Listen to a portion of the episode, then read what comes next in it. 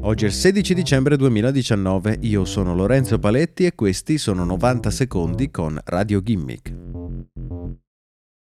Il gigante di vendita dei giocattoli Toys R Us non ha vissuto un bel periodo. Dopo aver accumulato 5 miliardi in debiti, l'azienda ha fatto richiesta di bancarotta nel 2017, chiudendo 800 negozi e lasciando a casa 30.000 dipendenti.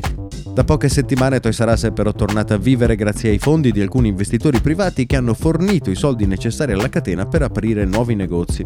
Questi però sono molto differenti dai magazzini pieni di bancali di giocattoli. I nuovi negozi di Toys R Us infatti sono diventati delle boutique che contengono sì qualche giocattolo, ma il cui scopo principale sembra quello di monitorare i piccoli clienti per capirne le abitudini attraverso videocamere e sensori installati nel soffitto. L'azienda che fornisce il servizio si chiama Retail Next e si vanta di avere già monitorato il comportamento di 800 milioni di clienti in 80 paesi.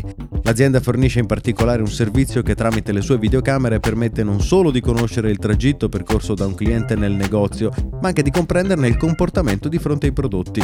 Sul suo sito Retail Next promette di portare una diagnostica degna di un negozio online anche all'interno dei negozi fisici, il tutto assicurano anonimizzando i dati, coprendo i volti e non raccogliendo informazioni su persone più basse dell'altezza media di un adolescente. Strano allora che questa tecnologia sia finita proprio in un negozio di giocattoli.